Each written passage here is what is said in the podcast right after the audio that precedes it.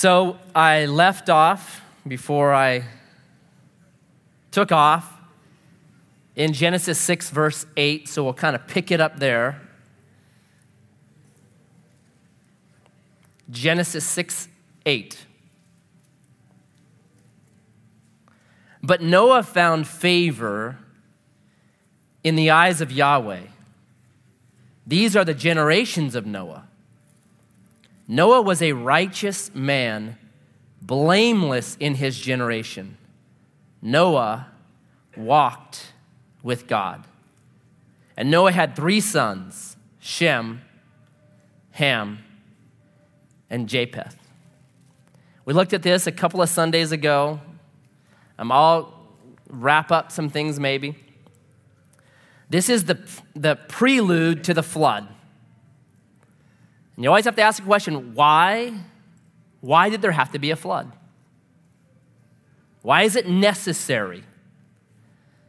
If you don't know this, there are over 300 ancient cultures that have a flood narrative in their history. That there was some time in their collective mind that there was this massive flood, which is kind of incredible. Noah is, he went viral before it went viral. Like Noah was known throughout the world. The Romans had a coin with Noah on it. So he's just, he went viral before it was viral. So this is like a well known thing. The reason is because Noah and his three boys repopulate the earth and they take with them this story.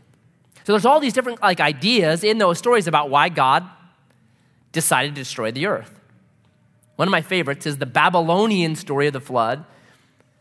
And the Babylonian story says the reason why there had to be a flood was the gods became annoyed with people because they were too noisy. Isn't that awesome? With seven kids in my home, I'm like, yes. flood. Where is it? Now, why is it? Well, you got to back up to verse 5. And it says, Yahweh saw that the wickedness of man was great in the earth, and that every intention of the thoughts of his heart, very important term, was only evil continually. Aren't you thankful that no one can read your mind? That no one knows your thoughts? Like, praise the Lord. No one can know what I'm thinking right now or what I was thinking. If people knew that, none of us would have any friends, right? It's just that simple. So God knows, like, hey, these people, they're really broken, and I've got to do something about it. So Noah becomes, if you would, the last of his kind, the last good guy. The good people have gone extinct, there's none left. So you can read that verse, you can read, we'll, we'll keep reading. God says, You're the only one. Everyone else has gone south. So I'm going to start over Noah with you. And if you look at Adam, who began humans, and Noah, there's some striking similarities between the two guys. Adam has three sons. One of them is no good, right? Caleb kills his brother. He's no good. What did I say, Abel? Cain killed Abel. Thank you. I was actually testing you. I really knew. I was just making sure you guys are paying attention. Adam inhabits this place, the ha-aretz the land. It was a land formed out of chaos. Chapter 1, verse 2. The deep, the deep, God hovers over the water of the deep and calls out of it this beautiful place. So he, he resides in a land called out of the sea. He lives in harmony with the animals. The animals come to him and he names them. But then he sins and he ends up naked and ashamed. Noah. Noah starts out righteous. He has three sons Shem, Ham, and Japheth. He's going to occupy a land that's now called out of the sea again. Right? The sea, it goes away. The chaos that cleanses the earth, goes away, and he is going to reside in this new land. He lives in harmony with these animals on the ark. Like the lion's not trying to kill him and eat him. So he, he is in harmony with these animals, right? But then at the end of his story, he sins and he ends up naked and ashamed. I think it's very fascinating. Why is there this harmony between these two kind of uh, originators? The originator of Genesis 1, you know, that story, and then you have the, the next originator, Noah. His, his story almost sounds exactly the same. Why is their trajectory the same?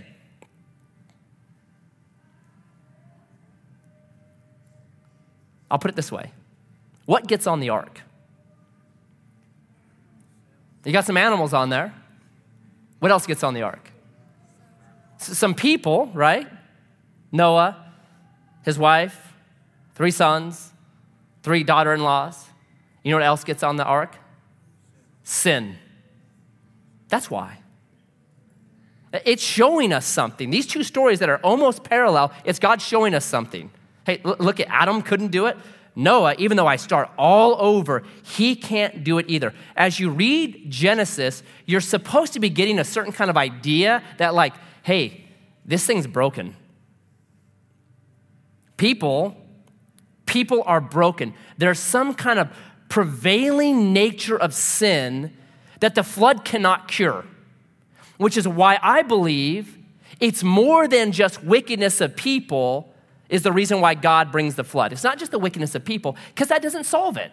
The first dude gets off the boat and he blows it as well, right? We'll look at chapter 9. I think there's a lot of interesting things in there. It's deeper, right? So the real source of the issue, it's verse 5 a heart. And if you know your Bible, biblical theology, the heart is the problem. It's something has to be done about the human heart. That in Genesis chapter 3, a serpent wrapped around the human heart and its poison begins to poison that human heart and it's now looking out for its own. It's selfish, it's not loving, it's broken. And so then the movement of the Bible, Deuteronomy 30, etc., is God's going to do something about that. That's the only solution to this problem. Floods don't solve it because sin just joined in with them. The solution is much, much deeper. All right, so verse 11. Now, the earth was corrupt in God's sight, and the earth was filled with violence. And God saw the earth, and behold, it was corrupt, for all flesh had corrupted their way on the earth. And God said to Noah, I have determined to make an end of all flesh, for the earth is filled with violence through them. Behold, I will destroy them with the earth. Make yourself an ark of gopher wood. Make rooms in the ark. Cover it inside and out with pitch. This is how you are to make it the length of the ark, 30 cubits, its breadth, 50 cubits, and its height, 30 cubits. Make a roof for the ark and finish it a cubit above, and set the door of the ark in its side. Make it with lower second, and third decks. For behold, I will bring a flood of waters upon the earth to destroy all flesh in which there is the breath of life under heaven. Everything that is on the earth shall die. But I will establish my covenant with you, and you shall come into the ark, you, your sons, your wife, and your sons' wives with you. And of every living thing of all flesh, you shall bring two of every sort into the ark to keep them alive with you. They shall be male and female, of the birds according to their kinds, and the animals according to their kinds, of every creeping thing of the ground according to its kind. Two of every sort shall come in to you to keep them alive. Also, take with you every sort of food that is eaten, and store it up. It shall serve as food for you and for them. Noah did this he did all that God commanded him. One of the big questions that I think every person asks is who's going to do something about all the evil? I woke up this morning. I read how in Syria, kids had been gassed by their leader. And this is not the first time, this is the second time. We know back in 2013, Assad gassed his own people and 1,400 of them died. Mostly kids, because for some reason kids are more susceptible to it. And if, and if you watch, there's, there's just gruesome videos of kids dying from this last gas attack. And you read it, and you have this righteous indignation, and you're like, man, I see this. Who's going to do something about it? So James on Sunday hit on the book of Habakkuk, which is that's its whole purpose. Chapter 1, verses 1 through 4, is Habakkuk saying, I see all this injustice and all this wickedness. God, what's the deal? Are you going to do something about it? And the rest of the book is God going back and forth. Yeah, I'm going to do something about it. And then Habakkuk says, Well, what are you going to do about it? And God says, You won't understand if I told you. No, tell me. So God tells him, and Habakkuk's like, I don't understand. Why are you going to do that? well, I told you you wouldn't understand, right? and it's this war like back and forth, like, Well, I warned you. but it's a question like, Oh. So here, here's what you see in verse 11 and 12 it says, The earth was corrupt in God's sight. Verse 12, and God saw the earth, and behold, it was corrupt it's telling us God sees. It's not a mystery. He sees what happens. He sees what Assad is doing in Syria. He sees. And then in verse 13, it's God saying, and I'm going to do something about it. But here's the thing we know from this point until the flood is 100 years. See, God is super patient. Our lives sometimes may not encompass God's patience. And, and when I think about the flood narrative, to me, revelation is always the key to understanding like God's judgment and God's justice. That it expands on the theology of God judging and God's justice on wickedness. And there's this interesting little text in chapter 6 where it says, The souls of those that had been killed by this wicked, evil regime. They were underneath the throne and they were praying to God, and this is what they were praying How long until you avenge our deaths? Justice. And you read that, and for a second you're like, wait a second. Where's the love? Where's the forgiveness? They're yelling for justice. Go get them, God, and they're in heaven. What a second, what about forgiveness? What about love? That doesn't seem like Jesus, does it? There's a pastor, his name is Dietrich Bonhoeffer, big time guy in the 20s and 30s, total pacifist. You read his writings in the 20s and 30s, 100% pacifist. He's like Hacksaw Ridge. I'm not going to do it. I'm not going to fight. Not going to do that. Not going to fight until he started seeing what Hitler was doing in the concentration camps. And he left New York. He was safe in New York. He left New York and traveled back to Germany. Do you know why? Because he was going to assassinate Hitler. He made an assassination attempt on Hitler. Pastor Bonhoeffer. Man, I'd like to run with that kind of crew. There's some pastors I can hang with. Oh, man. He puts, gets put in a Holocaust camp like five days before I read his uh, just excellent Eric Metaxas's uh, biography. Five days before the war's over, he's taken because they knew it was over, and he's killed out of spite. This is what he writes when he was going back. He says, God is love, but also God is just. And if you believe only in a God of love, you'll think you can fool him. And if you believe only in a God of justice, you will fear him. But if you believe in a God of loving justice, you'll serve him. And that's what he did. And it cost him his life. God is both just and God is both loving. And this does not contradict Jesus. Jesus in Matthew 18 says, Hey, see these little guys? If someone offends one of these little ones, it's better that a millstone be hung around his neck and he'd be flung into the sea. That's a better end for him. That right there. I always say, I love my mafia Jesus. That is justice, that it matters. It matters. I'm texting a buddy last night, about getting together with him tomorrow. And uh, he texts me back. He goes, Hey, I'm in foster care classes right now. And there's these, if you've done them, they show you these videos. And if you've watched the videos, he, just texted me back. I'm watching these videos. He just said, Man, this is so messed up. I, I texted him back. I know, man, I cried. Because it tells these stories of what happens to some of these kids. And you're like, that is, that's, that's messed up. I believe in a God of justice. What's interesting in Revelation 6 is this Avenge us, avenge us, avenge us. You know what God's answer is in verse 11? Wait. Wait. God is, yes, loving justice, but He's unbelievably patient. He gives these people a hundred years while Noah is preaching repentance. Gives them a hundred extra years.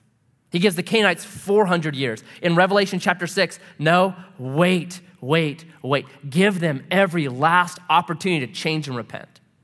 When I think about that, and when I get all riled up in my own kind of, uh, I have to remember I'm supposed to be just as patient as God. I need to give people around me every opportunity to change and to repent and to be something else. Because that's what God does for me. It inspires me to be patient like Him. And notice verse 22. This is a theme. Build this ark, do this stuff, uh, pack this up.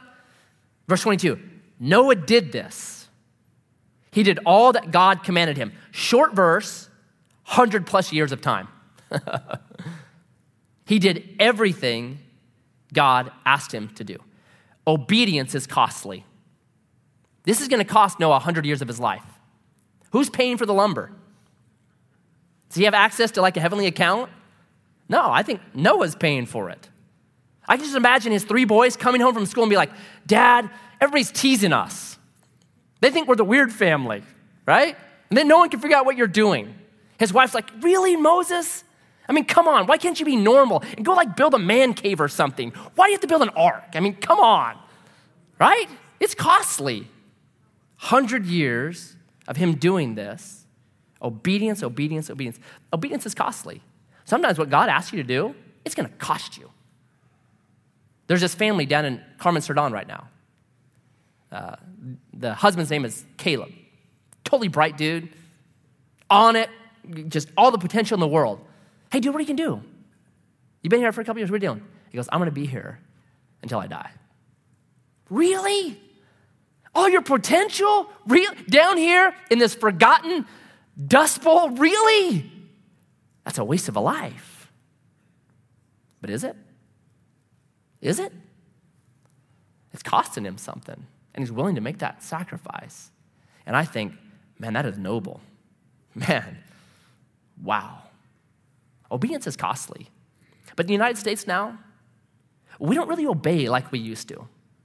Here is the dominant philosophy of America now it's called pragmatism. I'm just going to do what's practical, I'm going to do what's best for me. Imagine if Noah had said that. You know, God, this is just not practical. And it works itself out in tons of ways now. The, the, the pragmatism, well, you know, I got to keep my job, but if I told the truth right here, I'd probably lose it. So, what's best for me right now is to lie. So, people lie.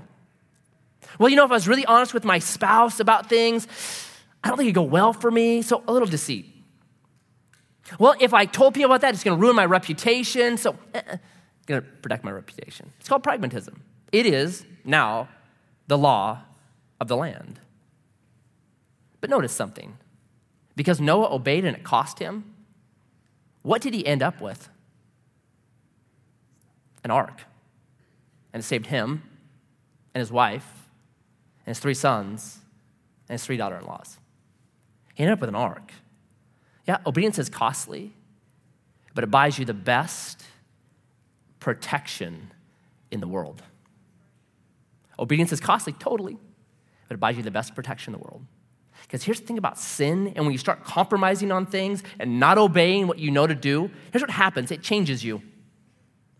You start lying, and then lying gets easier, and you got to tell more lies to cover the lie that you told. And then pretty soon you lie and you ask yourself, why did I just lie right there? I didn't even need to lie, I just lied. Do you know why? You've become a liar. It's changed you. And you're exposed. And eventually, he's going to come back and get you. Obedience is costly, but it buys you the best protection in the world. So he makes this ark. And people have figured out how big it is. It's considered uh, to be a 43,000 ton vessel, right? Similar, very similar in size to the Titanic. The only difference is it doesn't sink, which is good news for Noah. And he's an amateur, right? So it's big. People have calculated like it'll fit enough food, you can fit enough water on it, fit a thousand plus animals, you know, the, the kinds. It, it, it could do it. And you obviously take young people in, no doubt, take all the young, not the old, take the young. But man, they're gonna grow on the ark and they're gonna get bigger, you know, an elephant's gonna grow really big. Here's what's fascinating about genes. Did you know this? That there's this thing called gene regulation, and depending on environment, different genes are turned off and turned on. You, you can Google it's called epigenetics. Like it's the overriding genetics. So if you put a certain animal in a different environment, it'll actually grow differently. I'll prove it to you. Uh, there's this family called the Dickersons. Perhaps you've read about them, where this mom had six kids, and she moves to Ontario, Canada. Nobody will rent to her with six kids. So guess what she did? She hid three of the little kids for 11 years in the attic. They never came out. Well, guess what happened to them? Look, look at this picture of them. Look at the size of them. What is this guy? Three feet, 11 inches. He's 15 years old. She's 16 years old. Right? So they thought, oh my, so they were starving them. No, they were absolutely educated, totally bright kids, no malnutrition, no disease. They were fit as a fiddle, just short, just dwarfed. And the only reason they could figure to this day is lack of exposure to sun turned off some genes for growth in them, and they just didn't grow right. So I think there's a roof on this thing.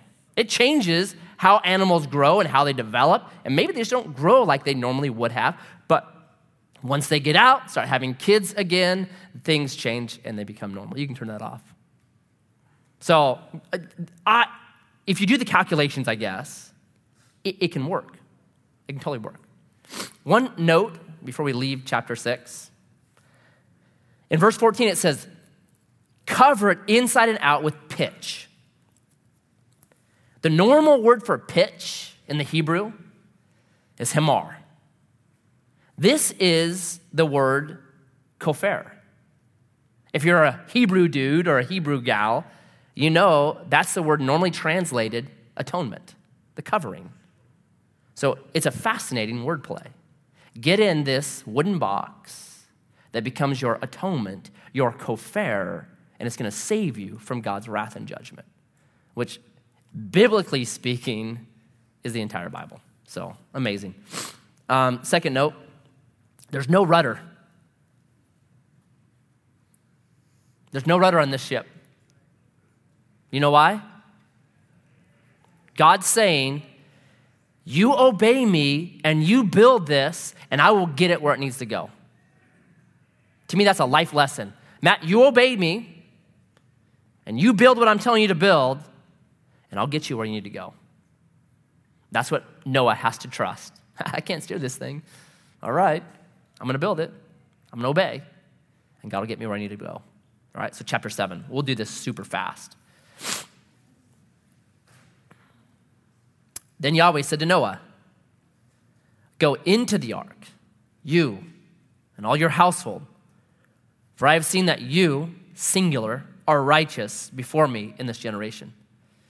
Take with you seven pairs of all clean animals, the male and his mate, and a pair of the animals that are not clean, the male and his mate, and seven pairs of the birds of the heavens also, male and female, to keep their offspring alive on the face of all the earth.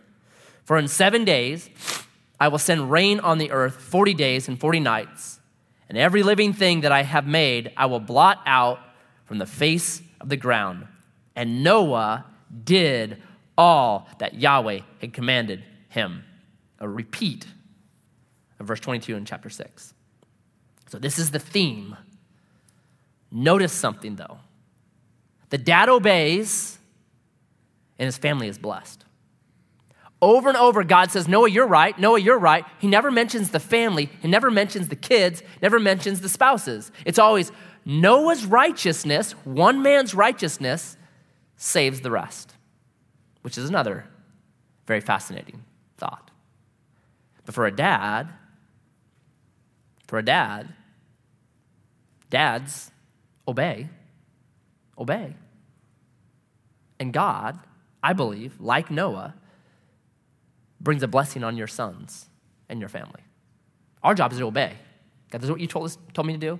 It might make us weird. We, we may not fit in with what, it doesn't matter. Because you've told me to do this, and I'm going to obey, trusting. My obedience covers, in a way, my children and my family. So that's what Noah does. Verse 6. Noah was 600 years old when the flood of waters came upon the earth. And Noah and his sons and his wife and his sons' wives with him went into the ark to escape the waters of the flood, of clean animals, and of animals that are not clean, and of birds, and of everything that creeps on the ground. Two and two, male and female, went into the ark with Noah as God commanded Noah. After seven days, the waters of the flood came upon the earth.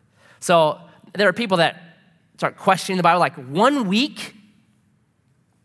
In one week, you're going to get all the animals on and stashed in and everything, really? And they start calculating now, okay, if that was true, then uh, if eight of them were working, each of them would only have one minute and 32 seconds to put every animal on the boat. That's impossible. So they have all these ideas like this wouldn't work. Well, number one, as a believer, God's involved, right? God's involved in this process. And I believe God told the animals, get on the ark. And in the Bible, guess what happens when God tells animals to do things? They just obey. Frogs, head down to the Nile. Get in Pharaoh's bed. Get in Pharaoh's food. Yes, sir. Right? Donkey, talk to that guy Balaam. Yes, sir. Right? Fish, pick up that coin, grab a hold of that hook. Yes, sir. Animals, get on the ark. Yes, sir. Humans, love one another. Nah, not gonna do it, right? We're the only rebels. We're it.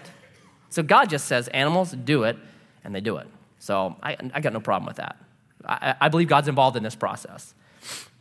In the 600th, verse 11, year of Noah's life, in the second month, on the 17th day of the month, on that day, all the fountains of the great deep burst forth, and the windows of the heavens were opened and rain fell upon the earth 40 days and 40 nights. On the very same day, Noah and his sons, Shem and Ham and Japheth, and Noah's wife and the three wives of his sons with them entered the ark. They and every beast according to its kind, and all the livestock according to its kind, and every creeping thing that creeps on the earth according to its kind, and every bird according to its kind, and every winged creature, they went into the ark with Noah. Two and two of all flesh in which there was the breath of life. And those that entered, male and female, of all flesh, went in as God commanded him, and Yahweh shut him in. There's only one way in to the covering, and God controls the door. Interesting. The flood continued 40 days on the earth. The waters increased and bore up the ark, and it rose high above the earth. The waters prevailed and increased greatly on the earth, and the ark floated on the face of the waters. And the waters prevailed so mightily on the earth that all the high mountains under the whole heaven were covered. The waters prevailed above the mountains, covering them 15 cubits deep. And all the flesh died that moved on the earth birds, livestock, beasts, all the swarming creatures that swam on the earth, and all mankind. Everything on the dry land in whose nostrils was the breath of life died. He blotted out every living thing that was on the face of the ground man and animals and creeping things and birds of the heavens. They were blotted out from the earth. Only Noah was left, and those who were with him in the ark. And the waters prevailed on the earth a 150 days. That's the flood. Chapter 8 picks up some of these themes again. We'll cover that again. But here's the big question I want to try to tackle. And it's when I was in seminary, it would come up quite often. Was this a global or local flood? Did it cover the whole earth? Or this term ha-aretz that's used for the earth normally refers to the region of Israel. It does not refer to the cosmos, the entire world. So there's reasons people have to say it's local, and there's reasons people say that it's global. I'll say this you do not have to believe in a global flood to be saved. Jesus saves, period. But I do believe there's a lot of evidence that says this is a global event. And it wouldn't make sense to me if God says, hey, Noah, spend 100 years and build this ark if it's only local. He would have just said, get a wagon. In fact, I'll show you how to make a Model T and just drive a little ways away and I'll take care of it down here, right? It, some of this, it, it doesn't make sense. It seems strange to me. So here's one of the big objections there's not enough water to cover Mount Everest, right? It says the highest mountain, verse 20, was covered by 15 cubits, 20 feet, 25 feet. So, what's the deal? Is there enough water? Look at verse 11. It says something that I think is fascinating. Very, very specific day, the fountains of the great deep burst forth.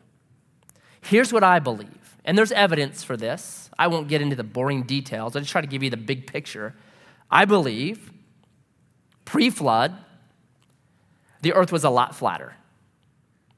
That anywhere that there was the great deeps of water, those regions would have been higher.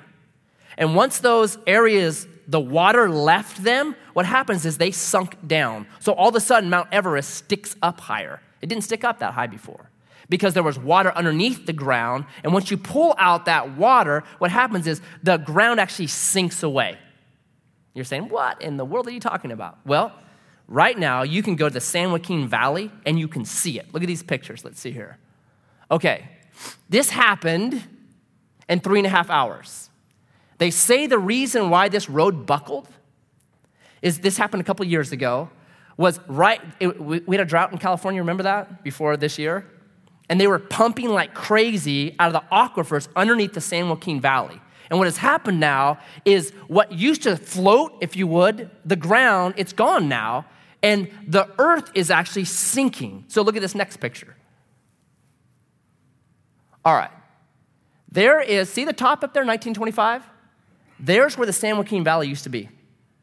But due to pulling out water out of San Joaquin Valley, it is literally sunk like 70 feet down.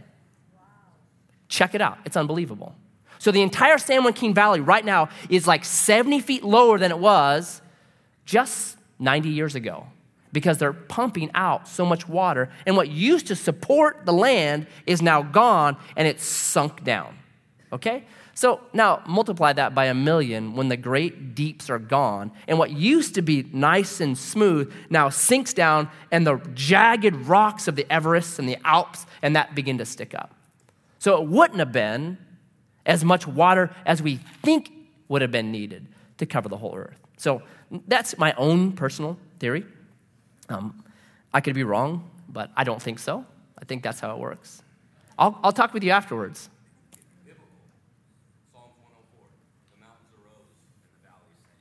Like it. I didn't even think about that. Thank you. Psalm 104. Awesome. Another thing, some other, like, if you've ever hiked, I've been in the Kalmiopsis wilderness, 4,000 feet above sea level, been camping and digging around for stuff, and found seashells. Ever done that? You're like, what in the world is this? How are there seashells way up here? Well, something happened to put them up there. Maybe a flood is a good way to explain it. Fossils. How do you get a fossil? What's the normal process when an animal dies? It decays, decomposes, there's just some green grass, grass, that's it. In order to get a fossil, You have to have very specific things happen. It has to be covered with mud really quick because once bacteria get in, they'll actually still live in it and decompose it even if it's covered. So it has to die and quickly be covered by mud and pressure. Well, maybe that's the flood. In fact, they, they look at the column, they say, well, look at old, like really, really, really, really old animals were down here that were less um, lower, yeah, less evolved there were the, the higher life forms are higher and the lower life forms are lower. Could it be possible that higher life forms were smarter and could swim stronger, and so they actually survive longer as the other ones are dying off quicker, and then you're having just mud cover them quickly, and then the, I think that's what actually happened. You look at the geological column, that actually makes better sense of it than this idea that hey, you go deeper and it's older. No, it doesn't seem like it. All right. Um, th- there's does anyone know about the Grand Coulee up in eastern Washington? You ever driven through the Grand Coulee? It's unbelievable. Like we, everyone talks about the Grand Canyon. The Grand Coulee is phenomenal. They're damming it now, and of course, you don't see much of it, but it's like the Grand Canyon. So they had, for the prevailing thought of the Grand Coulee was, a little stream, cut it over a long time. Now, Google the Grand Coulee, Wikipedia, any of it, and they're saying, nah, it didn't actually happen that way the Grand Coulee and all this stuff that's up there, these massive, massive canyons were formed in 48 hours or less. That there was some massive water that was released back somewhere, Canada, wherever, and it came through and it actually ripped up all the topsoil and deposited it in the Willamette Valley. That, that the reason why the Willamette Valley is so good is it got all the topsoil from eastern Washington. It just scraped it up. They said the wall of water would have been 400 feet tall in Portland. That's unbelievable, right? Something happened up there that's cataclysmic and unbelievable. All right? The Grand Canyon. Long time was thought, oh, you know, formed this. Way. No, it didn't form that way because it goes straight through hills. That doesn't happen with water. Water always goes, it's, it's, the path of least resistance. Well, the Grand Canyon cuts through topography that goes up and down, just goes straight through it. Something extremely powerful happened. They think, again, some massive water back in Montana, huge amount, uh, the Salt Lake, something came through and just tore this thing up very quickly. So there's all this kind of evidence. The other one that I found fascinating was the Mediterranean Sea. They believe the Mediterranean Sea was formed recent. And in their time, you know, recent means whatever. But they think there was actually, it was like, um, it's like the Dead Sea. It was just this massive uh, area that was way below sea level, but it was actually dry. And at Gibraltar, there was a dam. And then at some point, that dam was breached. And they said it was like 5 million Niagara Falls just boom, because you're having the entire oceans now emptying into this massive, massive area. And they said it would have taken nine months at that rate to fill. But what happens when, you're, when you fill up at, at a fast rate, you push the air up. If anybody knows what happens when you push air up, it's called adiabatic cooling. I say that word just because it makes me sound smart, but there's adiabatic cooling, which means this as you push water, push air up, um, it cools down when you cool air that's humid, you get rain. They said you would have had rain from that entire landmass moving up at that rate that would have been unbelievable. Like, unbelievable for a long period of time. There's all these, like, hmm, that's fascinating. Hmm. Go to Mount St. Helens when you get a chance. Because this is the most recent example of something catastrophic happening and changing an entire region overnight. So Mount St. Helens blew 1981, whenever it was, May. Uh, remember, if you were in Grants Pass, I remember getting ash on my car. Like it came down this far. And there's all this stuff that happened. Spirit Lake was dammed for a couple of years, and then that dam burst. And in the course of hours, the mud flow from Spirit Lake moving down that valley carved through bedrock 100 feet deep and made what they call a mini Grand Canyon in hours. It really redefined how many scientists believe the earth was formed. It didn't happen over a long period of time, it happened like these catastrophic events like Spirit Lake, like the Grand Coulee, like the Mediterranean Sea. There was these catastrophic events that caused what we see today. So, There's a lot of evidence for a global flood. I believe it's global for those reasons. But we're left with some hope. Only Noah was left, and those who were with him in the ark.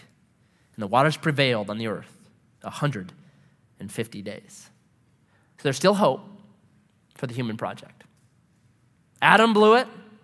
It got worse and worse and worse and worse and worse and worse. Noah's the last of his kind. He's saved, he's put in an ark, and there's a little bit of hope. Noah with seven travelers, God's going to say, I will recreate now with you.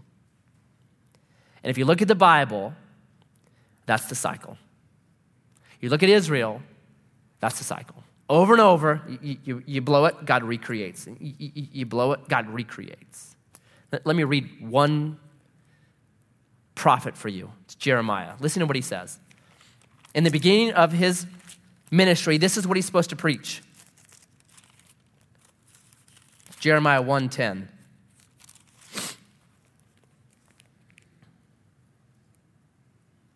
Behold, I have set my words in your mouth. See, I have set you this day over nations and over kingdoms to pluck up, to break down, to destroy, to overthrow. How, how wonderful would it be to have that ministry? Thanks, God. But then, chapter 31, listen to this.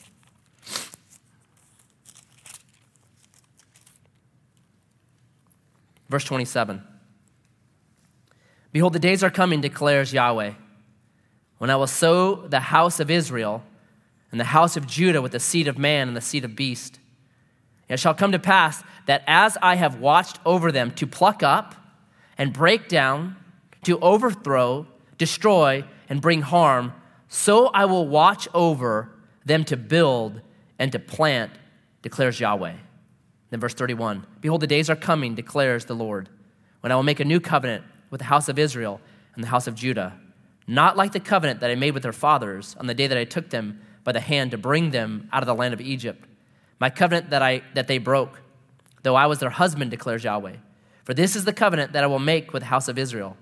After those days, declares Yahweh, I will put my law within them, and I will write it on their hearts, and I will be their God, and they shall be my people.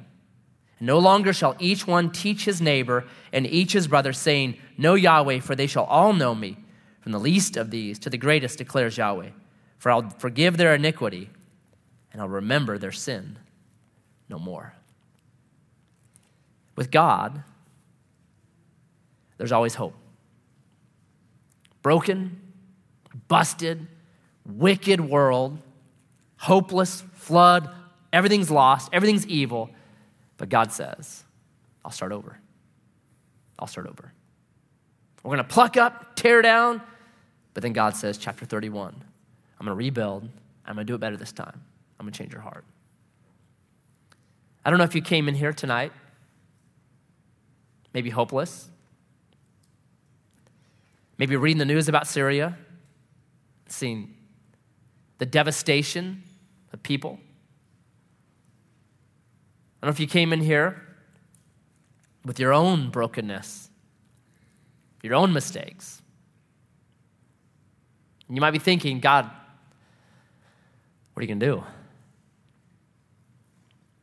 Isaiah 61 says God gives double for his shame, for our shame.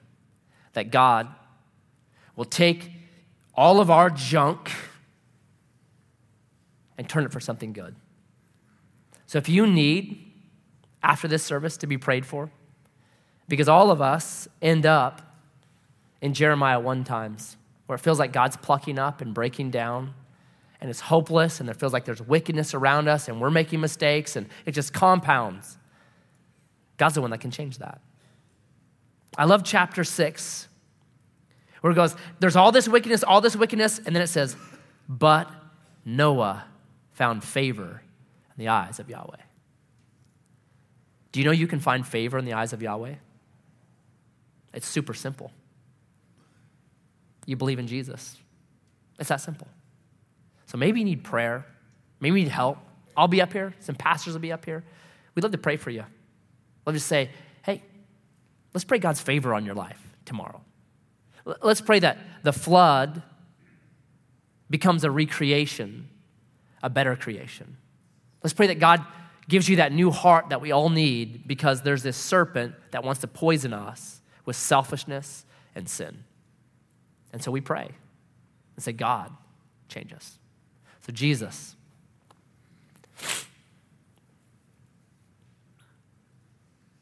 I thank you for your redemption. That's the story that we read. That you take what the enemy would want to use for evil and you turn it for good. That for those that love you, are called according to your purposes, we know all things work together for good. And so, for those of us, Lord, that maybe our love is dimmed, our obedience, it's cost too much, and so we haven't obeyed. Lord, I pray that this night you would regather us, you would re win us, and you'd recircumcise our hearts so they feel and love you again.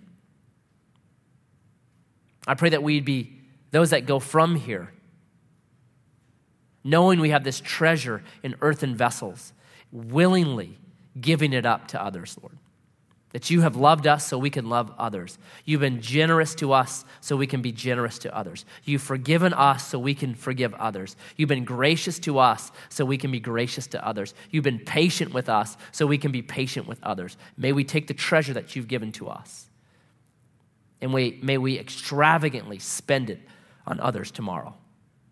I pray this in your name. Amen. Amen. God bless you guys.